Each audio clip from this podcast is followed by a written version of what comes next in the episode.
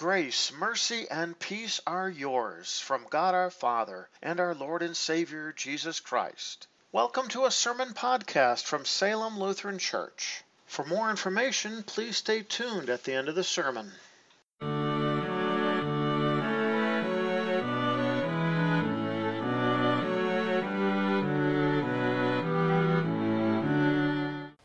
Our first lesson for this 21st Sunday after Pentecost is found recorded in the book of Amos, chapter 5, beginning at the sixth verse. Seek the Lord and live, or he will rush upon the house of Joseph like fire. The fire will consume, and no one will extinguish it for Bethel. There are some who turn justice into wormwood, and who throw righteousness to the ground. Though there are those who hate an arbiter in the city gate, they despise anyone who speaks honestly. This is why you trample on the poor and you collect taxes on their grain. You have built houses of cut stones, but you will not live in them. You have planted choice vineyards, but you will not drink their wine. For I know that your rebellious deeds are many and your sins are numerous. You who are enemies of a righteous man, you who take bribes, they thrust away needy people in the city gate. This is why a prudent man will be silent in that time, because it is evil time. Seek good and not evil, so that you may live. And then it will be like this for you. The Lord, the God of armies, will be with you as you claim. Hate evil and love good. Establish justice in the city gate. Perhaps the Lord, the God of the armies, will be gracious to the remnant of Joseph. This is the word of the Lord. Our second lesson is found recorded in the book of Hebrews, chapter 3, beginning at verse 1. Therefore, holy brothers who share in the heavenly calling, focus your attention on Jesus, apostle and high priest whom we confess. He was faithful to the one who appointed him, as also Moses was faithful to God's whole house. In fact, Jesus is worthy of greater glory than Moses, in the same way that the builder of a house has more honor than the house. For every house is built by someone, and God is the one who built everything. Moses was faithful as a servant within God's whole house by testifying to the things that would be spoken. But Christ is faithful as a son over God's house. We are his house if we hold on firmly to our confidence and the hope about which we boast until the end. This is the word of the Lord. We read from the Gospel of Mark, chapter 10, beginning at the 17th verse. As Jesus was setting out on a journey, one man ran up to him and knelt in front of him. He asked, Good teacher, what must I do to inherit eternal life? Jesus said to him, Why do you call me good? No one is good except one, God. You know the commandments. You shall not murder. You shall not commit adultery. You shall not steal. You shall not give false testimony. You shall not defraud. Honor your father and mother. The man replied, Teacher, I have kept all these since I was a child. Jesus looked at him, loved him, and said to him, One thing you lack. Go, sell whatever you have, and give it to the poor, and you will have treasure in heaven. Then come, follow me. When he heard this, he looked sad and went away grieving, because he had great wealth. Jesus looked around and said to his disciples, How hard it is, or how hard it will be for those who have riches to enter the kingdom of God. The disciples were amazed at his words, but Jesus told them again, Children, how hard it is for those who trust in their riches to enter the kingdom of God. It is easier for a camel to go through the eye of a needle than for a rich man to enter the kingdom of God. They were even more astonished and said to one another, Who then can be saved? Jesus looked at them and said, For people it is impossible, but not for God, because all things are possible for God. This is the gospel. Grace and peace to you from God our Father and from our Lord and Savior Jesus Christ. Amen. Our text for consideration is found recorded in the Gospel of Mark, chapter 10, beginning at the 17th verse. As Jesus was setting out on a journey, one man ran up to him and knelt in front of him. He asked, Good teacher, what must I do to inherit eternal life? Jesus said to him, Why do you call me good? No one is good except one, God. You know the commandments. You shall not murder. You shall not commit adultery. You shall not steal. You shall not give false testimony. You shall not defraud. Honor your father and mother. The man replied, Teacher, I have kept all these things since I was a child. Jesus looked at him, loved him, and said to him, One thing you lack. Go, sell whatever you have, and give it to the poor. You will have treasure in heaven. Then come, follow me. When he heard this, he looked sad and went away grieving because he had great wealth. Jesus looked around and said to his disciples, How hard it will be for those who have riches to enter the kingdom of God. The disciples were amazed at his words, but Jesus told them again, Children, how hard it is for those who trust in their riches to enter the kingdom of God. It is easier for a camel to go through the eye of a needle than for a rich man to enter the kingdom of God. They were even more astonished and said to one another, Who then can be saved? Jesus looked at them and said, For people it is impossible, but not for God, because all things are possible for God. This is the word of the Lord. Dear brothers and sisters in Christ and heirs of everlasting life. So, for those who have a daughter and she brings home her boyfriend for the first time to meet the family, what do you say to that young man? How do you treat him? I know a man that every time his daughter uh, brought home a young man, he would always sit the young man down one on one and was very stern with him. He said, "Do you do not lay a hand and hurt my daughter in any way, or you will meet her two uncles named Smith and Wesson." And then he would go on to go show them his gun collection. What is interesting is this young lady is now married today and happily married, I, I've been told. And, and I wonder if the young man, when he heard that speech, went and maybe showed his gun collection to the father. What do you say? Are you one that comes out rough and tough, or, or are you one that is a little bit more laid back and hear what he has to say and and tried to come to like him since your daughter has? What do you say? Or let me ask you this question What kind of guy are you hoping your daughter would really bring home? And would you say that the gentleman in our text who knelt at the feet of Jesus, who called Jesus good teacher, showing great respect and honor to the Lord, as he made his way to Jerusalem for the last time. For there is where he would suffer and die on the cross for the sins of the world. Would you say that this man would be a man you would be proud for your daughter to date? Or maybe even to marry?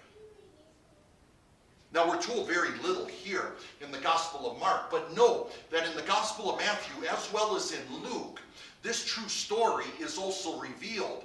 And in those two other Gospels, we're given a little bit more information. Like, for instance, in the Gospel of Matthew, we're told that this is a young man. But in the Gospel of Luke, we're told that he was actually a ruler. And quite possibly, we're not sure what he was a ruler of, but it could be that he was a ruler of a synagogue, which would have meant he was a very religious man.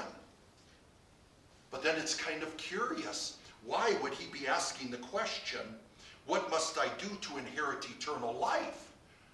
If he's a religious man and a ruler of a synagogue, wouldn't he know the answer? Or what has he been teaching to others? And why being prompt to go up to Jesus?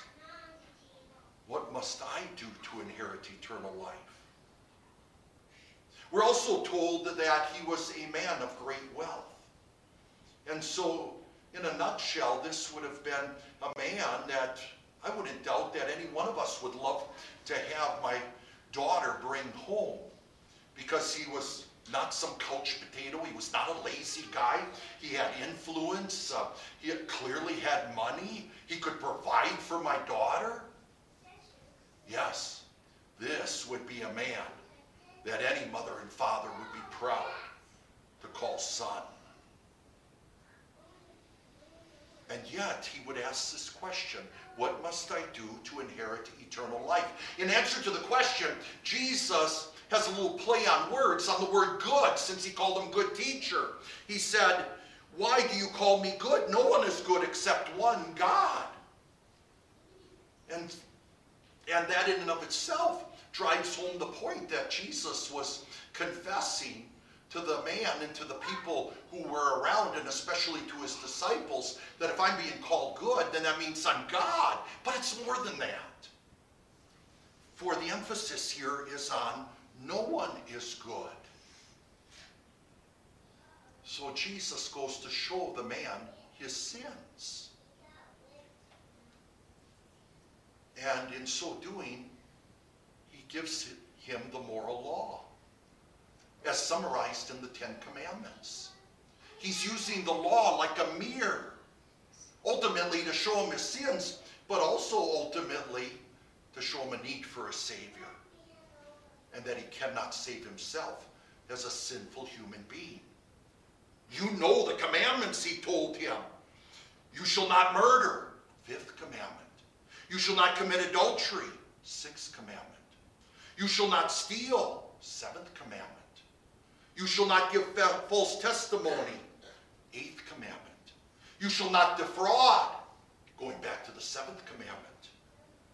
And you and honor your father and mother, the fourth commandment.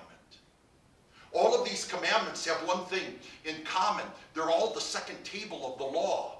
These are all the laws that deal with loving your neighbor. The only two commandments that are missing is the ninth and tenth. You shall not covet, because sinful desires lead to sinful actions. And the man replies after hearing this, not, Lord, have mercy on me, a sinner, but instead he says, Teacher, I have kept all these since I was a child. Has he really kept them all? Can he really claim that he has been good totally? Well, perhaps even in his own mind, he felt he's done a pretty good job in keeping them. He hasn't done anything that should really anger God, and if he has, well, he's made up for it. He's worked very hard to keep these commandments. And maybe even in the eyes of the people around him, he is considered to be very acceptable and an upright and proper young man. But then Jesus says there's one more thing. Go sell whatever you have and give it to the poor, and you will have treasure in heaven. Then come, follow me. Now he brings up the first table of the law and that brings us to the very first commandment you shall have no other gods. And when the man heard this, that he was to give up everything and actually follow the one who is our everything, the man left sad. He went away grieving. Literally, in the original language, he went away appalled and offended. So many speculate, did you, do you think he ever came back? We don't know. But we do know that he suffered from greed and suffered of making money his God and his wealth his God. Now keep in mind, money in and of itself is not sinful and wrong. The Bible never says that money is the root of all kinds of evil. The Bible, in fact, says the love of money is actually the root of all kind of, e- of evil. We always see money as the way God has blessed us with it. It, it is His, and, and, and we see it as a blessing. It's a resource. We use it and, and always using it according to God's will and always in keeping with His holy word. And always seeing that wealth and, and, and yes, that money as everything belonging to the Lord including that, including my very self. Keep in mind, you brought nothing into this world. You can't take anything out.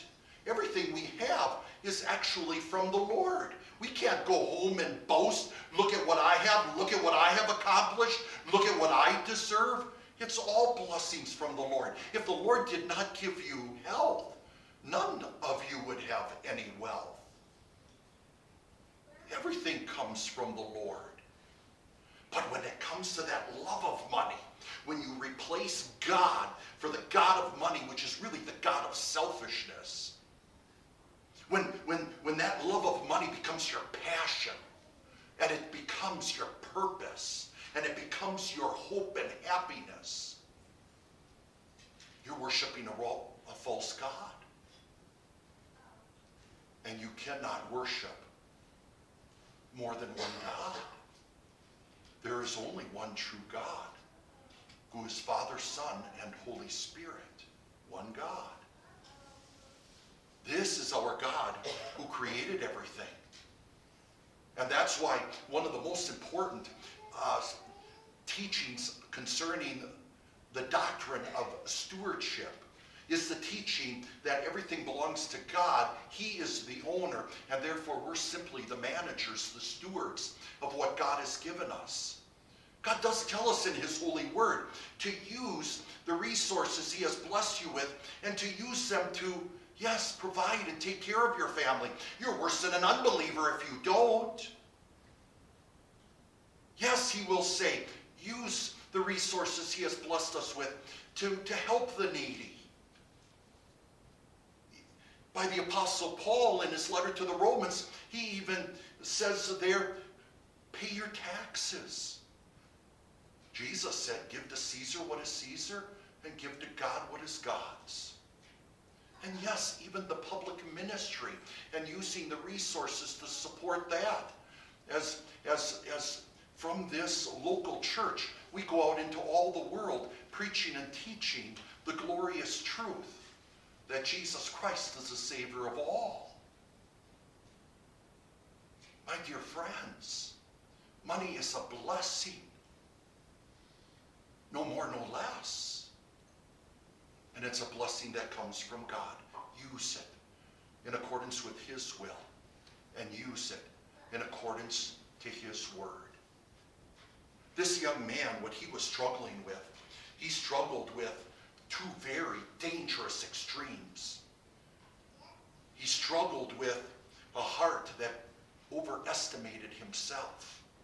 And every time you do that, you always underestimate God. So Jesus, as he looked around to the disciples, after this man walked away sad and grieving, he made this important comment how hard it will be for those who have riches to enter the kingdom of God. In fact, it was so important that he repeated it again, and then came the emphasis it is easier for a camel to go through the eye of a needle than for a rich man to enter the kingdom of God.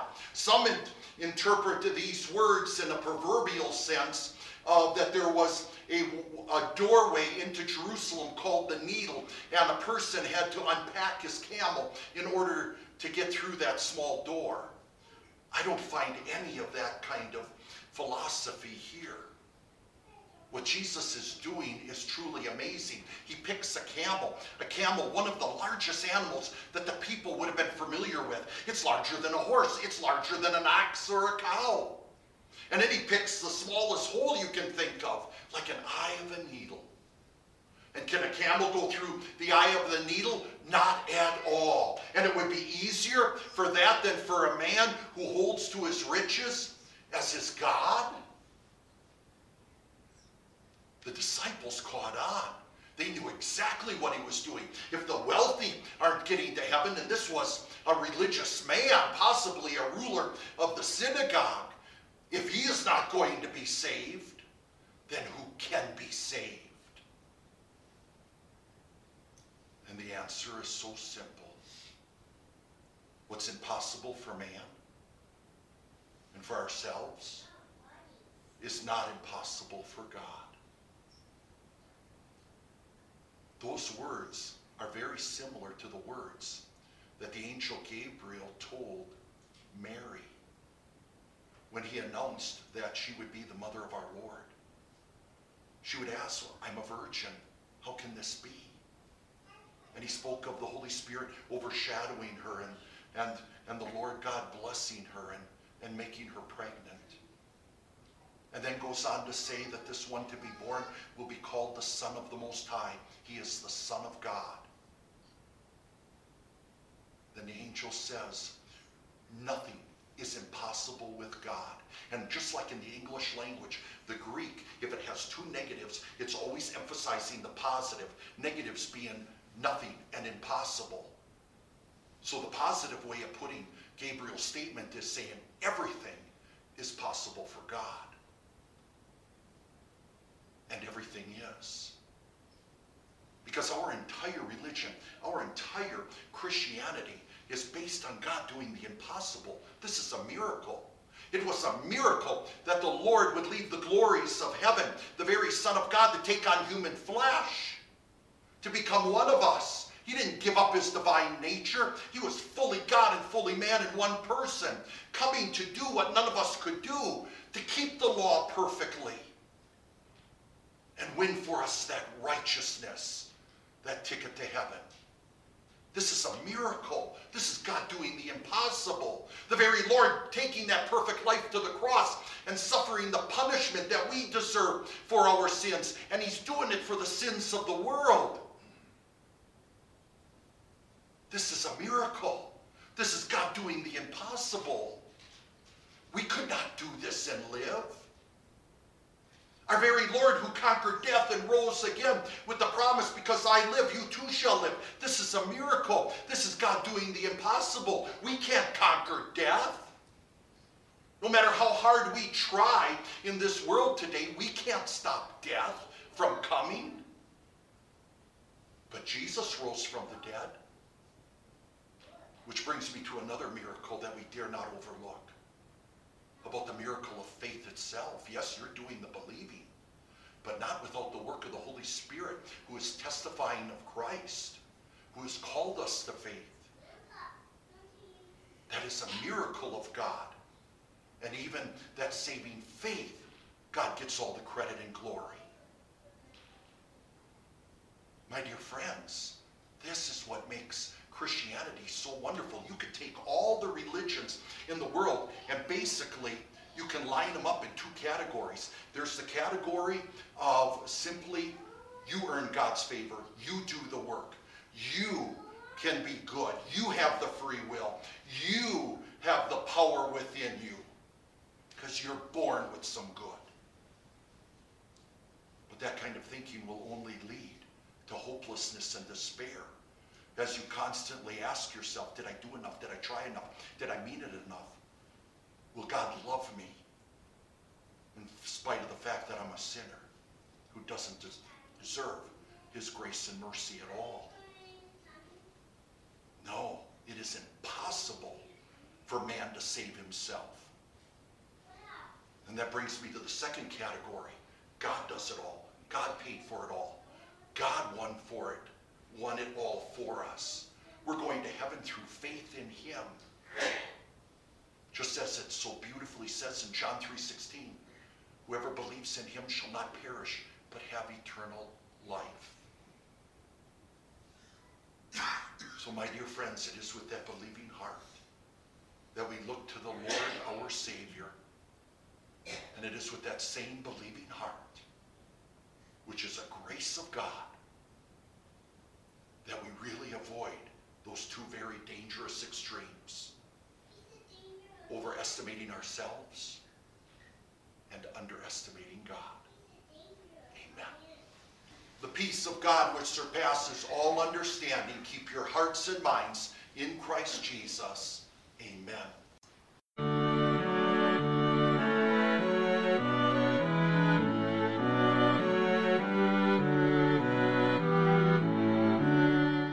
Thank you for taking the time to listen to a sermon podcast from Salem Evangelical Lutheran Church. If you have any further questions or would like to learn more about Salem Lutheran and its ministry, please check out our website at www.salemevlutheran.org. Once again, that is www.salemevlutheran L U T H E R A N dot O R G. May God bless you today and every day.